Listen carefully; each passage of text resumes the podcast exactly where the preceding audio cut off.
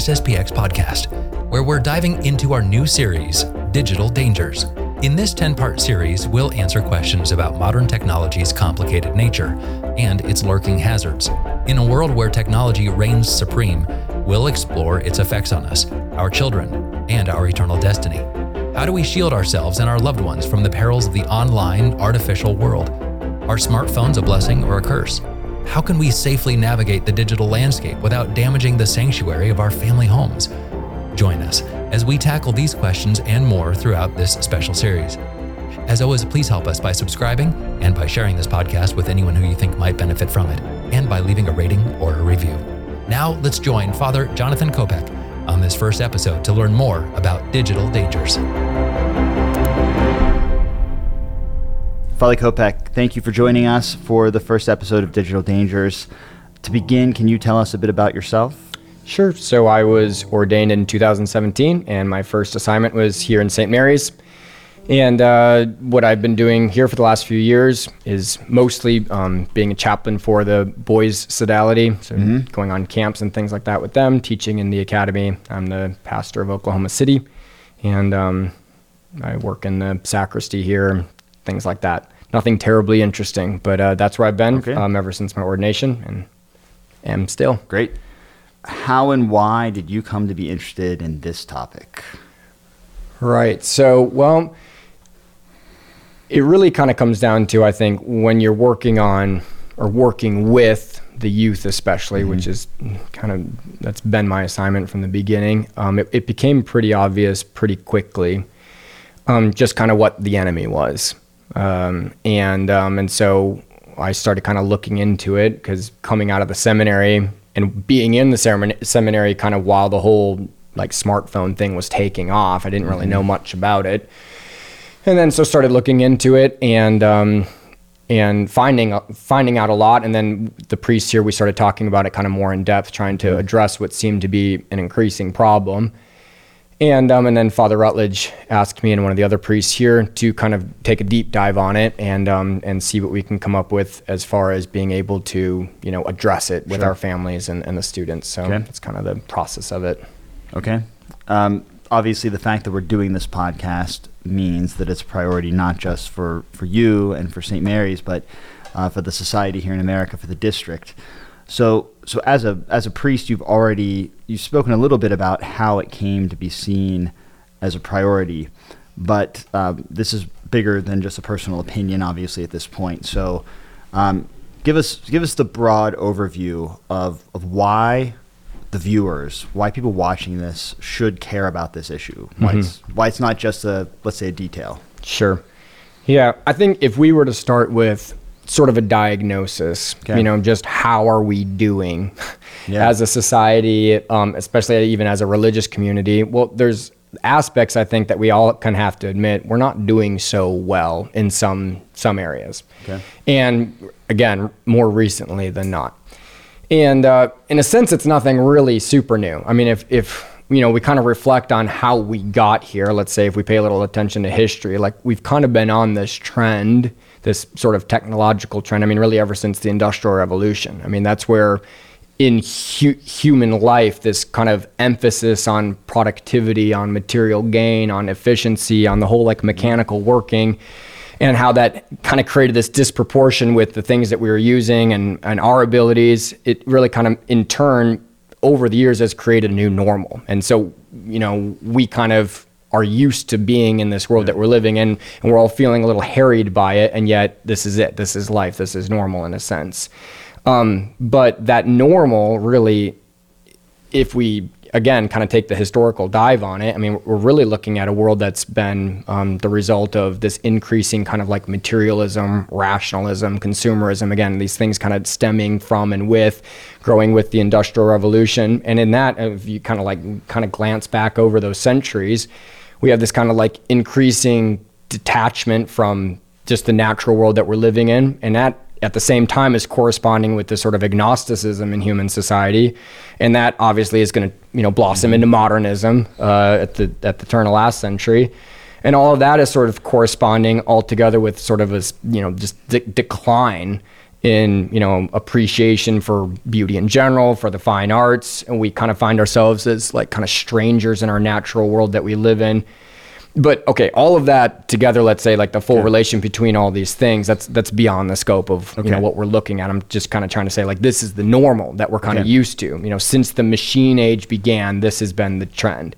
And where we find ourselves now is we live a life that's hurried and harried, and we're feeling kind of increasingly ineffective. We're, we're feeling despondent.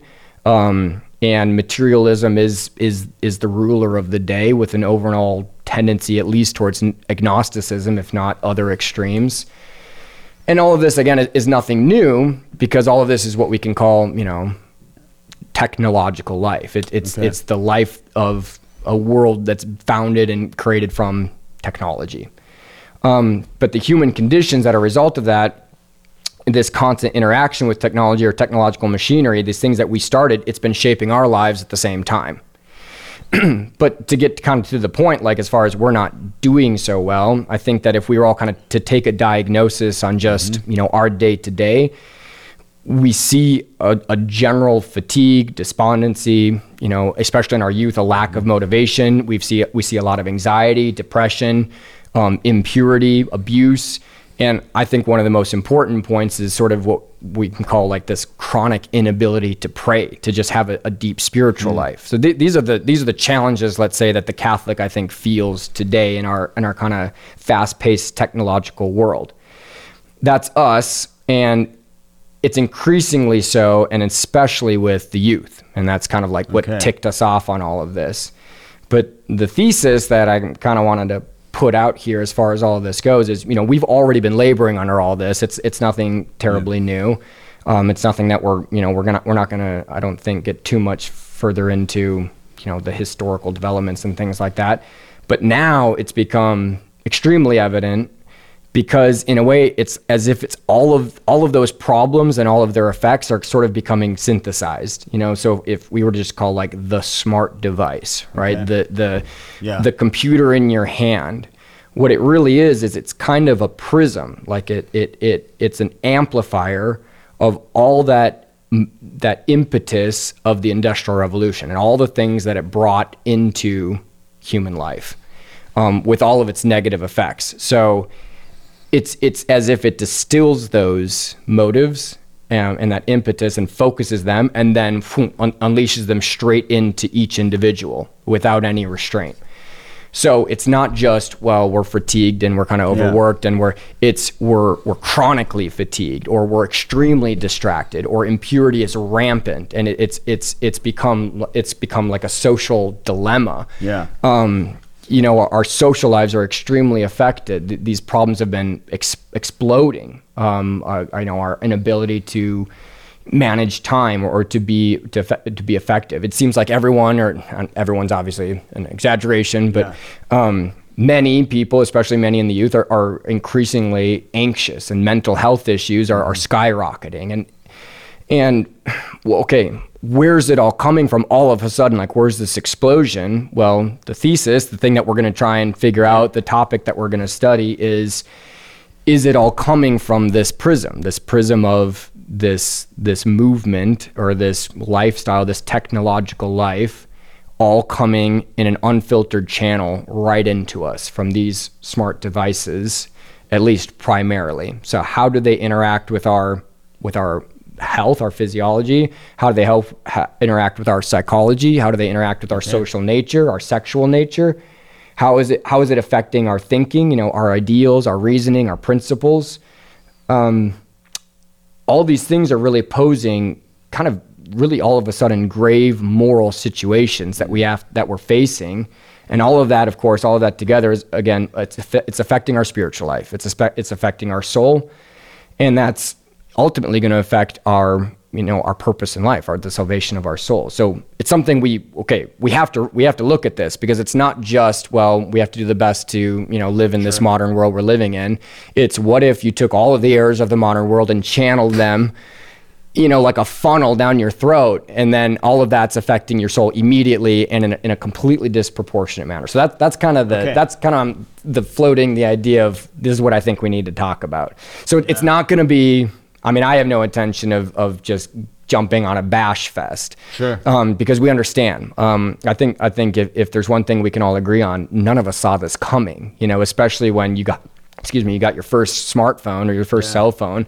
you weren't no one was thinking oh my goodness this is going to be i mean probably some people were but i think most of us especially parents and you know yeah. families and things like they, no one no one's thinking that this is going to be a huge problem and, and no one wants to have to have the burden on their shoulders of you know some huge grave responsibility or guilt or something that's not the point of this like um, the point is not a bash fest it's not a guilt trip it's we understand um, we we didn't see this coming but we have to look at it. it, it yeah. we, have to make we have to really you know make explicit a, a, very grave and dire warning that we have to look into these things because something's wrong, um, and it's very wrong. Okay.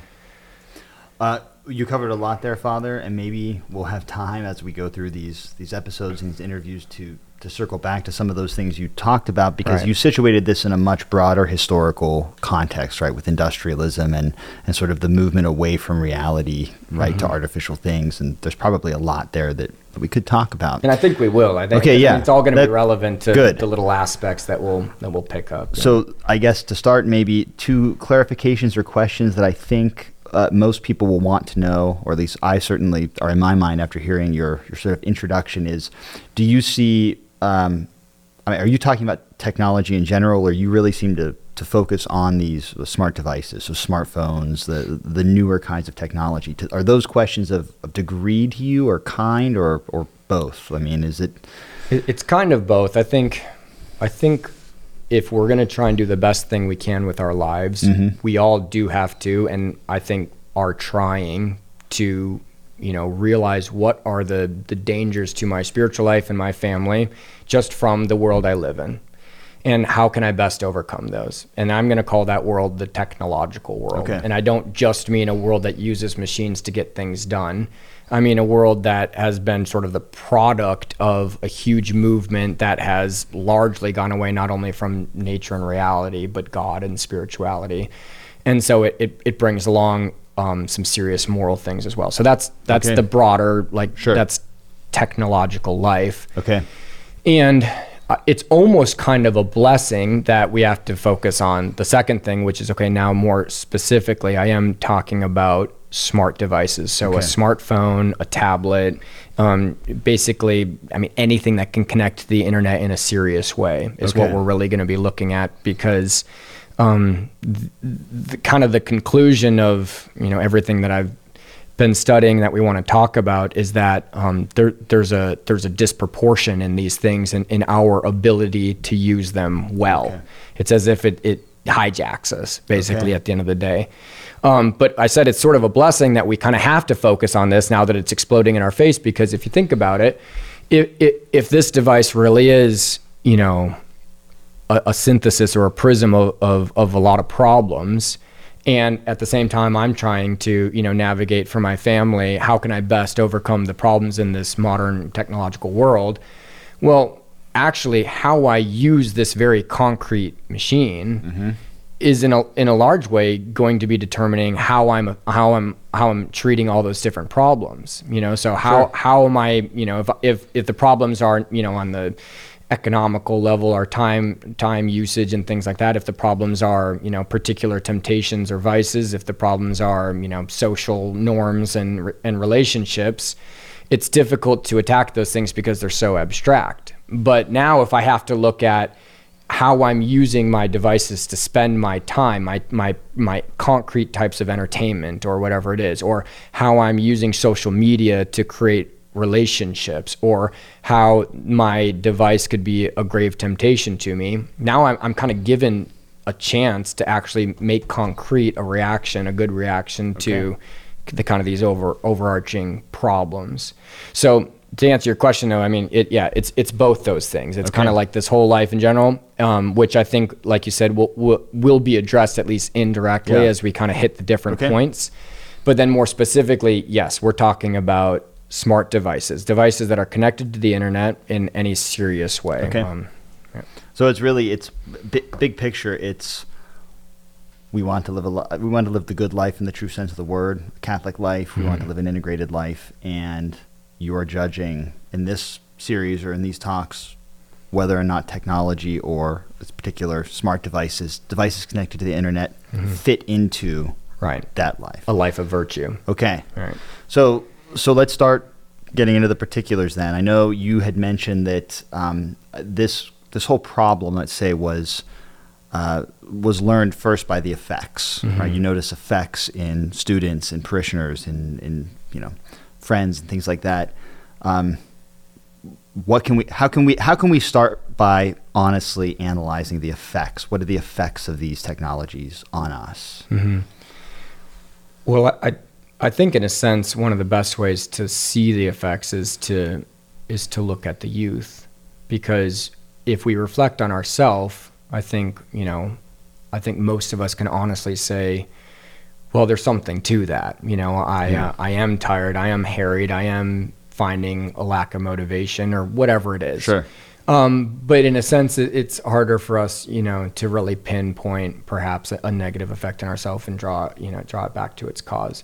But it, you know, okay, if we look at our children, for example, in the schools, you know, what what the teachers, what the priests have all been agreeing on is that okay, it obviously it's never easy to get to, you know, an adolescent, sure. especially on a difficult, you know, topic.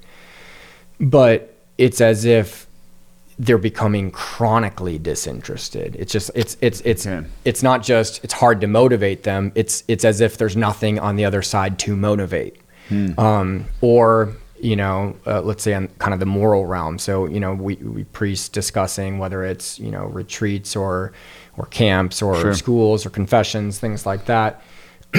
um, the effect of like a, a, grave moral issue going on and again especially as regards purity is overwhelmingly evident like it's not just you know here and there it's not just bad people seeking out bad things it's good people um, or at least innocent people being very strongly affected by very bad things in a way that just seems almost impossibly easy um, you know, okay. for them to be affected. So, and, and extremely widespread.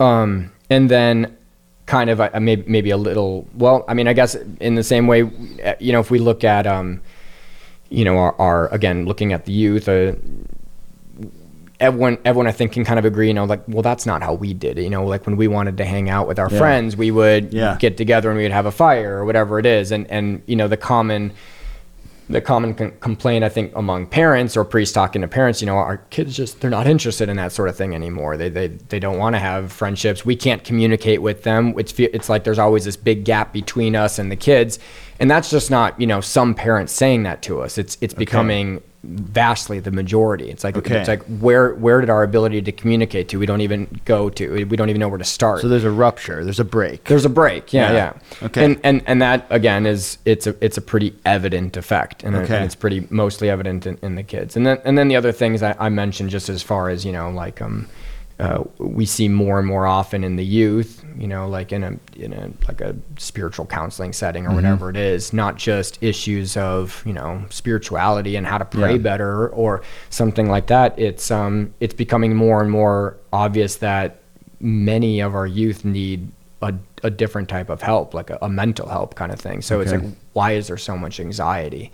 Why is there so much depression? Why is there so much of a feeling of a gap between our children and God? Because mm. um, many of them do feel just and I use the word feel yeah, yeah. literally um, that there's a disconnect between them and a higher father, a father that loves them, that knows them and loves them. And it's it's you know what is the revelation of the New Testament, you know, the love of God the Father mm-hmm. um, for His children is it's it's it becoming difficult to even try and get that point across. You have a father that loves you, and it's like, mm, where, wow, why? There's just there's such a disconnect, and we see that over and over and over again um, when it comes to you know trying to to give a, a, formation of a spiritual life. So I think you know to answer your question as far as pointing out those effects, I think if, if we are honest with ourselves, we can we can see a lot of these things. Yeah. Um, at the very least, our time usage, um, our waste of time, our particular temptations, or whatever it is. But I think uh, a good you know canary in the mine for us to have to look at is there's there's something okay. very different in in our children at least the ones that have access to this sort of things and then we can see very quickly when the influence of a friend comes in that has access to these things that it's really pointing to okay again there's something very wrong here um, okay. and, and, we need to address it so that that's kind of where the effects are that we were looking at okay so can we talk about what some of those effects are on the on the physiological level, on the natural level, because I think it's possible on the one hand that parents may see some of these effects and not know where what what the cause is, mm-hmm. right? Or even be skeptical that maybe some of the things that you have, you know, maybe technology's not it, or it's mm-hmm. something some other aspect of the modern world. So, can we talk about what we do know, at least so far, about how especially screens and things affect sure. people. So sort of the non-negotiables that are, um, you know, there that, that everyone should know about, whatever they think of of your premise so far, mm-hmm. right? Let's yeah. um, sure let's go there. Yeah, no, it's that's I think that's a, a very very important point because, like you said, it's. Uh, we're we're tempted and we'd rather try and find something else to blame. You know, yeah. it it seems like it's too easy or maybe too conspiratorial. I don't know on the other eh, on the other stream to just say, oh come on, you can't put it all on. You know, the phone. The phone is just yeah. a tool that it's just like any other tool. You're supposed to use it virtuously, and if you right. do, then it works. And if you don't, well, then obviously you're going to have problems. Yeah, I think we can all be honest and say that we would all like to not believe that it sucks up as much time as it does mm-hmm. at a minimum. We at a all, minimon, we, yeah. we, would all love to be able to say it's not really that. It doesn't take up that much time. So I, I handle my time fine. Yeah. Okay. So yeah, so it's that. So, yeah, what, so we'd yeah. like we'd like to think that. Right. Okay. The the problem is, and um, I will already put forward that again. Yeah. Not not Father Kopec's opinion here. Yep. Um, this is uh, you know um, really the result of of a lot of studies, a lot of writings um, a lot of books read, mm-hmm. a lot of mm-hmm. notes made. And um, what's interesting is that, you know, out of everything that I and um, the other priests that have collaborated with me, and then I had some, you know, college students and teachers collaborating to, you know, try and compile as yeah. much as we can. I can't think off the top of my head anything that was written by a Catholic, you know, and, okay. and not even by a Catholic, but even from not even a religious point of view. My point being is that this isn't just a, you know a niche conspiracy. Yeah. This is um, the the world that we live in. The people that live in this world and they're also using these machines. They're saying there's a problem.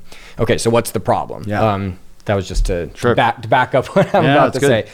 Um, really, what it comes down to is the machines themselves, like the technology that goes into the the mm-hmm. making of them and the operating of them, and then how that technology works with the way we think and the way that we function as a physical human being, mm-hmm. therein lies a huge part of the problem.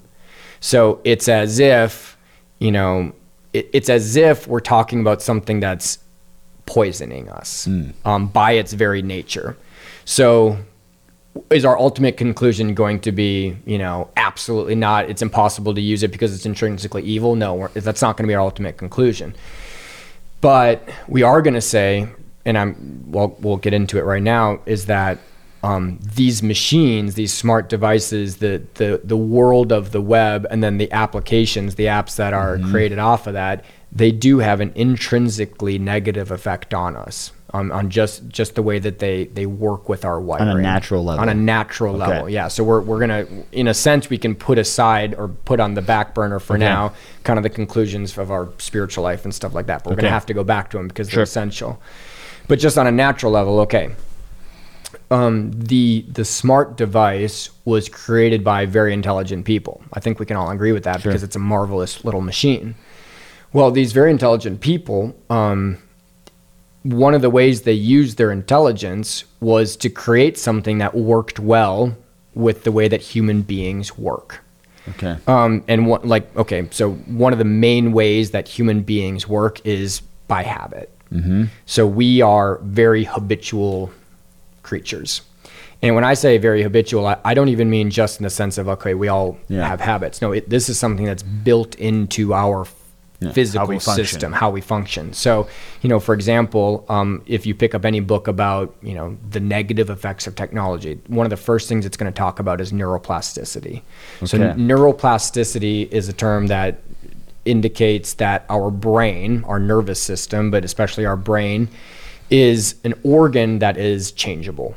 Mm-hmm. Um, so it's not just you know we it starts growing and then we put stuff in it and that's it. No, it, it's it's a constantly rewiring, adapting organ with um, various parts that have various jobs that have to do with how we act and interact with others. And those you know different areas of our brain are the different centers of of action are connected to each other as well and they call those like neuro neurotransmitters, neural pathways, okay. whatever it is. So if you were to kind of picture it, I, I don't want to get too material with it, or because no one likes to think of the brain as a computer, and it's not. Right. But it's it works as an analogy. So here's the the example is that you know you have in your brain you have like you know your um, your memory cortex over here, and it actually mm-hmm. is storing physical memories, everything that happens to you. You have your you know your emotional transmitter over here, and when something comes in that you have to react to with anger or sadness sadness or joy, it it releases those particular hormones so that the body can be fired up in one one direction or another.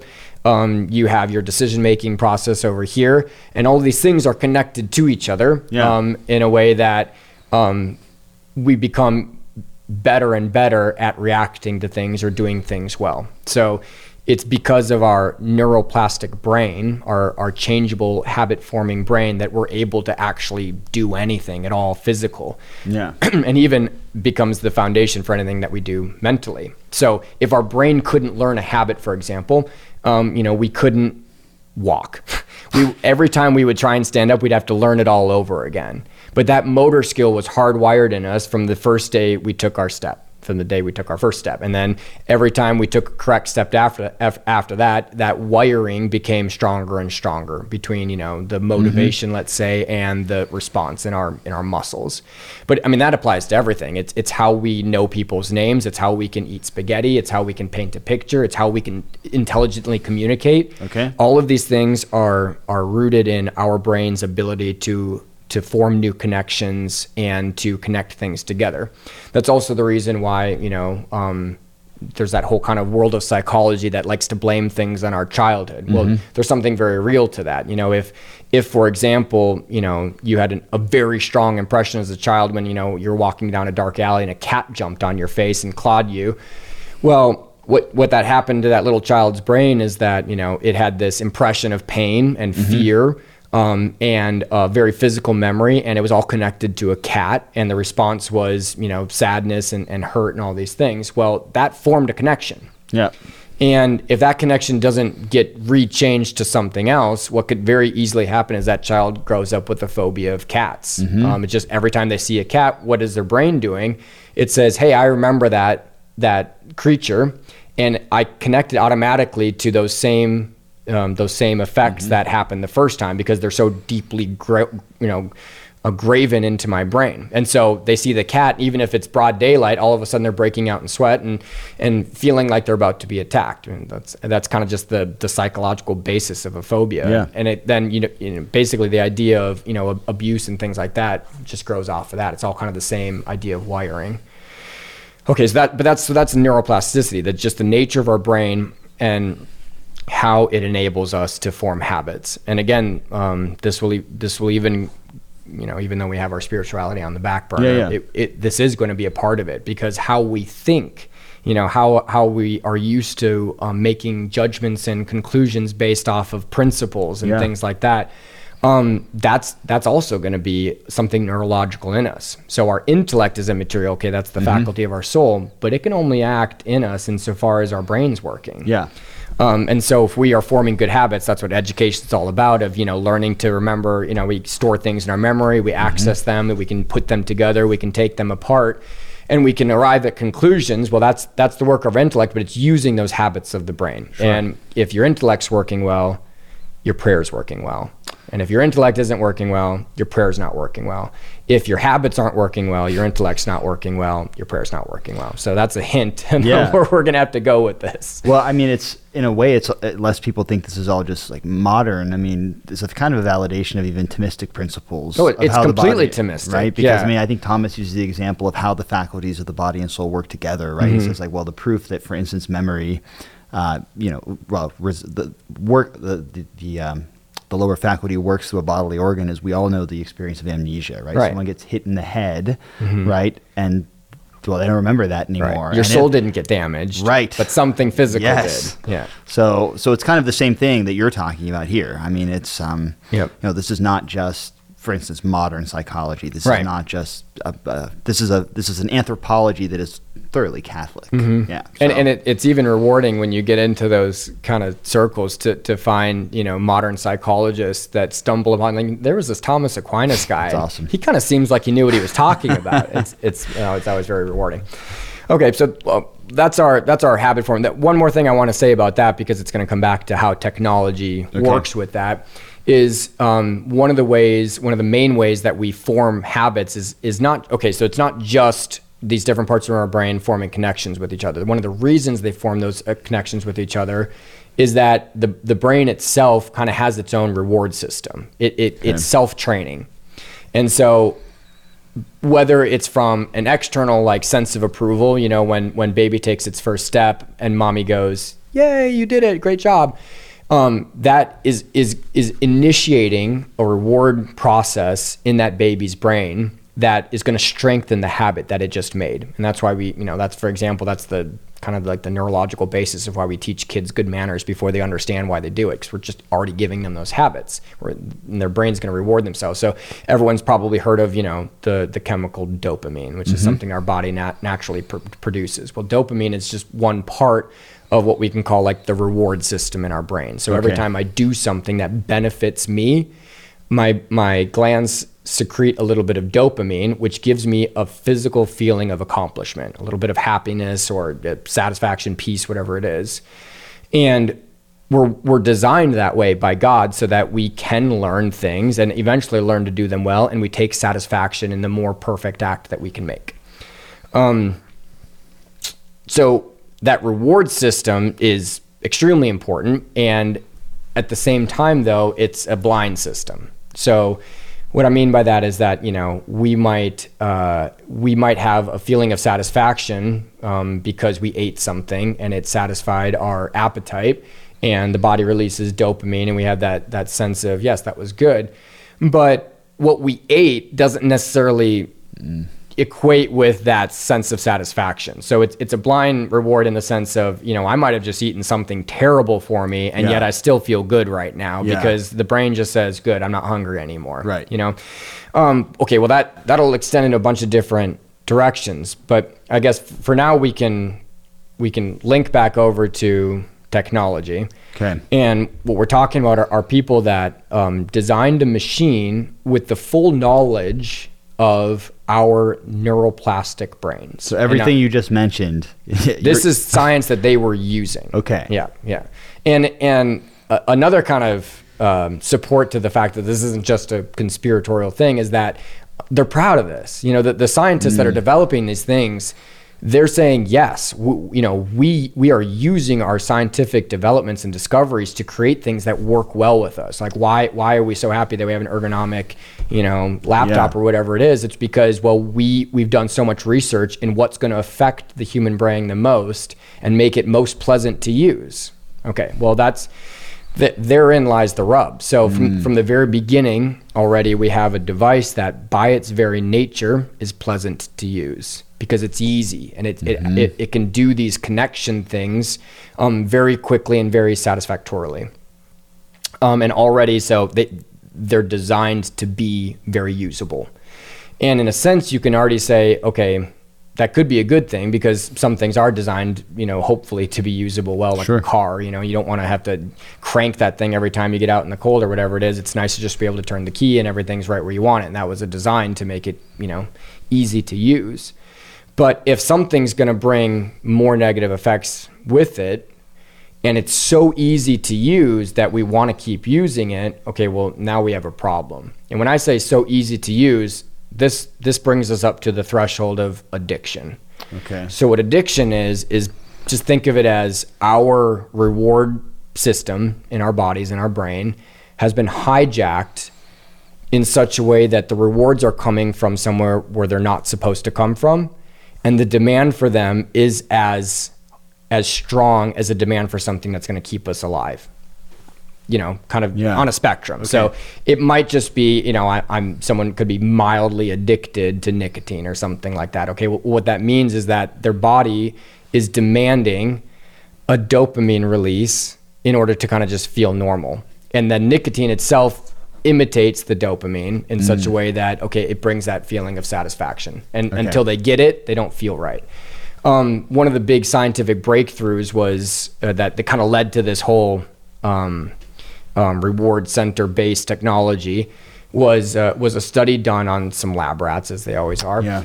And um, it was it was the it was the study that really brought what what they call um, in the in the research papers the um, the te- the science of um, gambling, the technology of okay. gambling. So um, what they did is you know so they had these lab rats and um, in their cage they had a little lever and when they pushed down on the lever a food pellet would come out every time and um, and every time that food pellet come out, they they eat it, and then they wait until they're hungry again. Then we'd go over there, and they were trying to push the thing. Well, what they did is they they started to randomize it. So sometimes when they would push on the food lever, a pellet would come out, and sometimes it wouldn't.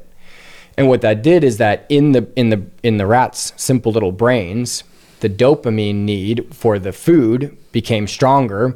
But then also there's the the part of the reward system that's that's designed to you know keep us alive. Mm-hmm is kind of pushing more and more for a result because now it's starting to think we don't know when the next food pellet's coming. And so it pushes try mm-hmm. again, try again until there becomes like this actual mental, but it's a physical urge to keep trying to find the, the food pellet. Okay. Believe it or not, that's the science of uh, of gambling. So you keep pulling on the lever, and why is it so hard to walk away? Because well, maybe this time. It, it's really all it comes down to is it's basically kind of just a, a survival instinct hmm. wired into our brain that wants to take advantage of the next great possibility and doesn't want to lose out on it. But that but that's a hijacking. That's you know that's that's using something that we're designed with in a way that's just profiting someone else sure. because it's not we're not just pushing down for food pellets we're putting in coins you know yeah okay so when it comes to technology, then again, um, it they they've intentionally set these devices up in such a way that they they click in with these reward centers with these with these um, you know these these kind of feelings of oh yes accomplishment I did it. But then also this kind of feeling of I also need to keep doing it. And so um, it quickly can become you know pleasant. It can go from being pleasant you know to receive a yeah. text message to kind of chronically needing to check my phone because maybe I'm missing something. And that, that feeling of missing something, that's no accident. It, it really is. It, it's, it's our brain reacting to be according to how, it, how it's wired. So you have, you know, already in the, in the very just basis of these things, kind of this intentional, you know, clicking yeah. into our reward system, but then also this, this machine that because of its interface and its ease of use is forming very strong and very easy um, neural pathways in our brain. So that whole like connection in the different parts. Mm-hmm. So so for example, it very quickly becomes easier and more likely for me to do to send a you know a brief digital message to someone rather than do the extra work, you know, to go knock on their door, or call them or write them a letter or something like that.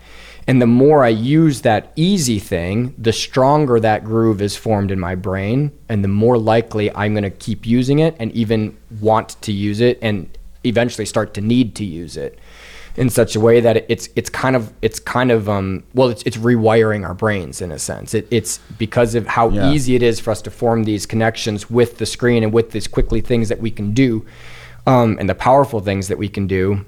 We're wired to want to use them more and we're wired to want to use them more and more exclusively. Yeah, and that's the case even with it, let's say theoretically all totally otherwise legitimate things. I'm I'm t- I'm ta- chatting with my friends. I'm mm-hmm. reading things on my phone. So nothing nefarious. You're talking about even what would otherwise be totally legitimate uses. Your your brain's being rewired mm-hmm. to to funnel all that to right. the phone and yeah, it doesn't sound like unintended such... consequences or or intended consequences. Right, and very intended consequences. Pro- so yeah. okay, so what's the problem with that? I yeah. guess is the thing. Okay, well there well there's two. The first problem is that the use itself is not actually harmless. So it'd be kind of not neutral. It's not neutral, right? Okay. Yeah, it's it's not it's not just you have this machine that works really well and it's connecting things and you're using it really quickly and all the things. It, what actually is happening is that every time we're interacting with a machine, there's a whole bunch of parts of us that are interacting with it. It's not just you know one little pathway here. It's I'm I'm I'm having to pay very close and visual attention to something. And let's say you know maybe I'm I'm scrolling through a list of something on the internet. Well, every pop up, every every you know title, everything like that is also taking my attention. It's causing it's taking my visual attention, and it's also you know pinging little emotional reactions in me constantly what I'm saying is that it's it's mentally working us. So all these different aspects of our mind. When I say mental, by the way, yeah, yeah. I, I, better make a distinction. I don't mean mental in the sense of something spiritual.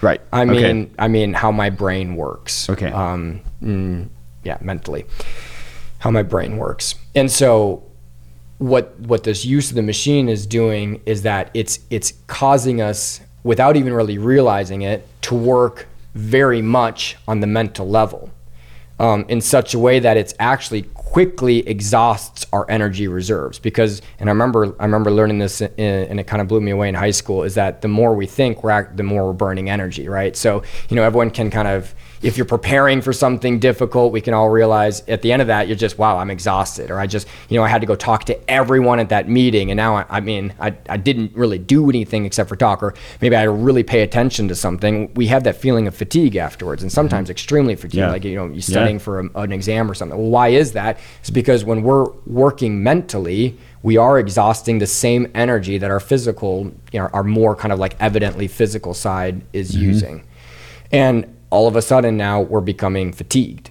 And we come we're, we're becoming what's um, you know called by professionals mental mentally fatigued. So fatigue of our mind of our brain. The problem with mental fatigue is that it, it's more impacting on us than physical fatigue. So you run a marathon you're going to be exhausted. You run a 5k you're still going to be tired and sore.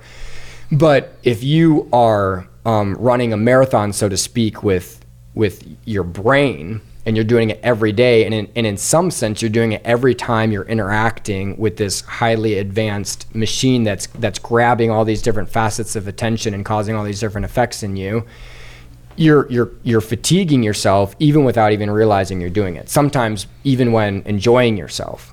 Okay. Okay. Well, the problem with the big problem with that, and this is still just kind of like part one. Sure. The big problem with that is that mental fatigue spills over into the rest of us. So, and again, this is this is nothing really new. This is this is something that that doctors and especially psychiatric doctors, um, even just normal balanced one, even Catholic ones, you know, okay. there, there's a there was a famous um, Jesuit priest in the 50s named Father Irala who, you know, spent a lot of time writing about the mental fatigue as a result of our technological life that we live in. He's writing in 1950 and 60, right? Interesting. And so the the the effects of mental fatigue. Okay, now we get to these things that we've been diagnosing in ourselves. What when we're when we're um, when we're exhausted mentally or tired, well, we start to become less motivated.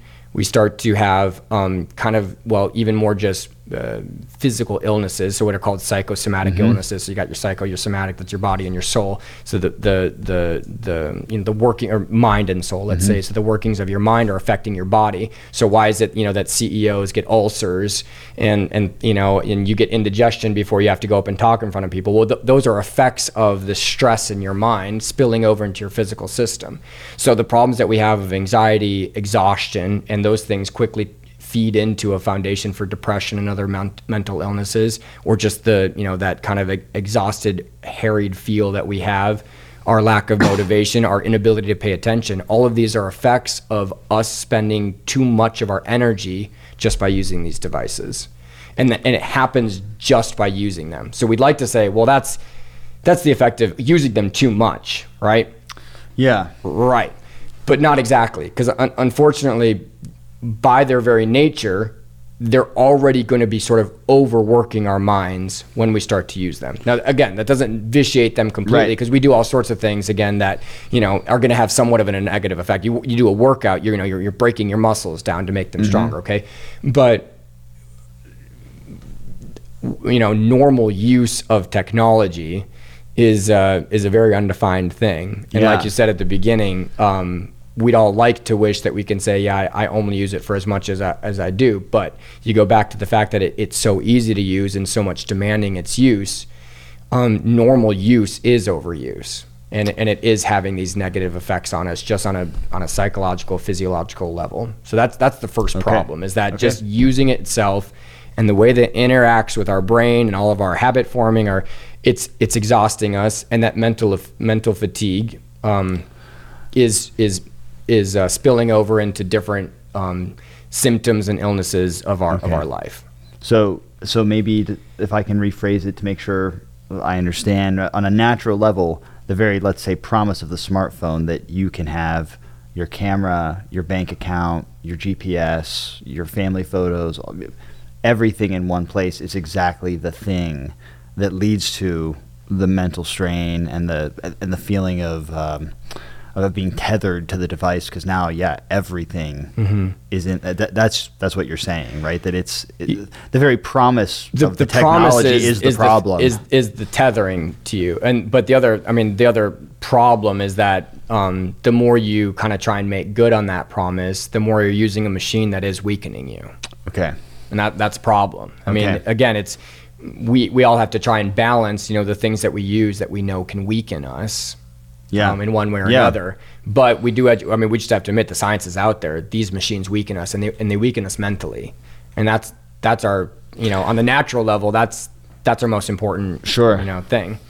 Well, okay, well, that's, that's kind of on the natural level, the you know the, the yeah. neurological thing. The other big problem that we that we have when we kind of we make this connection with the machines, we find ourselves tethered to them. We want to keep using them. They're they're very efficient and, and very helpful in a lot of ways. Well, first problem is using them itself is is weakening us. But the second problem is that um, we're not just talking about some sort of you know machine like a Haybine or a car that really is pretty neutral in you know mm-hmm. in in in what it's bringing us towards. It really comes down to my decision on where I'm driving this car.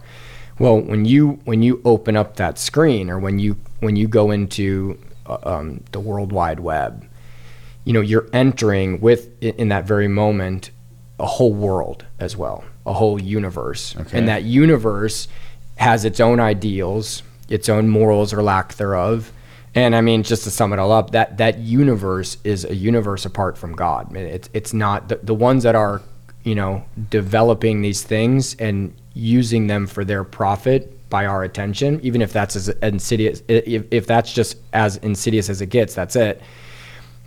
It's still a world that um, is bringing with it exposure to, and even exposure in a way that is so constant as to become not even noticeable but exposure to very bad ideals, you know, very um, very evil and corrupt um, ideals of culture and and morals.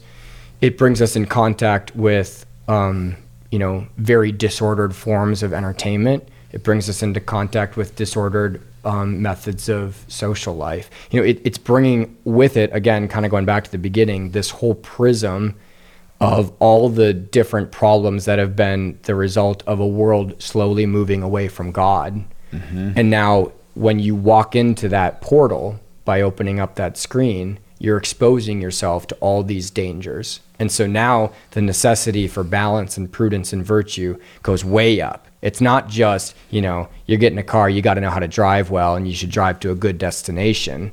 And those are your those mm-hmm. are your you know prudent responsibilities it's you get into that portal and you've entered into a world that is is against God and it's it's trying to find a way um, to pull souls into it. I mean, that sounds a little extreme. Yeah. But I mean, uh, if I mean if we just kind of glance across, you know, the entertainment page or you know glance across. Mm, the, well, I guess what we can call modern culture. I mean, what yeah. do we see? We we don't see God godliness. We don't mm-hmm. see you know virtue. We see yeah. a, a, lot of impurity, and we see a lot of um, we we see a lot of materialism and and you know b- basically anything but God. So it's right. like okay, well, you walk through that portal, that's the universe you're entering into, and there's a lot more that we have to say about that because some of it is so inevitably present that it's going to really affect the prudence of you know how often and how we enter into that portal. But my point is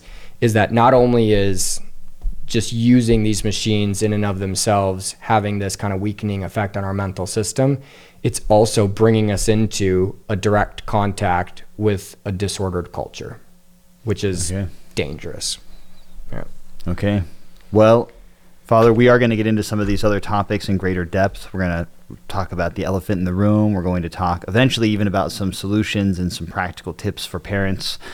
Um, but but for this topic, do you have any last words? I think you you set the stage very well on, um, well, on the responsibility of all of us to to think about what we're doing, but also to to learn more about um, yeah how these devices affect us without mm-hmm. us us knowing it. So, um, you know, any I'll put it this way: any last words, maybe for this first episode, for those who, who might still be a little unsure. Maybe this is a little too much, too fast. I mean, is it really that bad? Sure. Is it? Um, you know, it's a lot. It's a lot to take in. Right. So, right. I, I would say this. Um, I think I have just two short things to sure. say.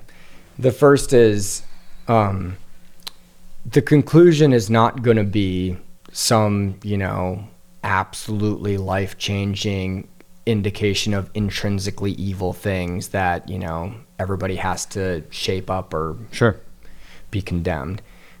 Really the conclusion that I would just want to make right now is we've already, you know, pointed to a lot of things and like you said we're going to point to a lot more. Um, what we're going to say and what we're just going to kind of keep reiterating is that our use of these machines, it's not intrinsically evil, but it is intrinsically dangerous. Yeah. And all that really means for us is that whenever we use something that is intrinsically dangerous, like a car or a gun or something like that, what's required of us is a higher level of knowledge about the thing and therefore a higher level of prudence and virtue in order to be able to use it well. So our goal is not, you know, to just shut everybody off. Sure. It's uh, the goal is to we we we want to understand as much as we possibly can about this, and by that increase of knowledge to be to be able to use them that much more prudent because they are intrinsically dangerous. Um, there's yeah. just something about the very nature of them that we have to admit. Uh, we we can't just pretend that it's as easy as just oh I'll just make the right choices when the time comes. That's the first thing. Um, okay. So uh, the second thing I think is is maybe I, I don't know I could kind of form it as a request. Um, a lot of times I think when I have these sort of conversations with people, you know, we tend to get defensive, and it makes sense because. You know, well, no one wants to be attacked, first of all, but especially we don't want to be attacked and, sort of like if we've kind of built our life around, you know, sure. or maybe even like, a, you know, how we support our family or sure. whatever it is, like all those things. Um, and uh, and like you said, we, we we don't want to. No one wants to slip down into the rabbit hole of extremism mm-hmm. and and um, all that sort of thing. So my request would be this: it's you know if if what we talk about, you know, strikes you as maybe too far or too much or, or too intense or something like that, my request would be, you know, don't necessarily fight fight us on it. M- maybe it would just be better to ask ourselves, okay, if if the point is being made that you know this and this has this sort of negative effect, instead of just saying no, they're ridiculous or fighting ways maybe we can just ask ourselves, okay, well, what could could I do something better with it? That's all. Mm because if, if we go into it with that spirit, you know, we're going to come out somewhat better on the end, no matter what. Um, and and then you know maybe maybe the points we make are accepted or not. But if uh, if uh, if I could just make the request to just say okay, you know, instead of uh, trying to get to fisticuffs yeah. with it, just we could just ask ourselves, okay, what what can I do better with this this particular point? If he's saying it's distracting, if it's time loss, if it's addicting, what what could I do better with that? And that's, I mean, really, that's that's our only goal. So right. that's um, that would be my. It's a good examination there. of conscience. Yeah. All right. Thank you, Father. Sure thing.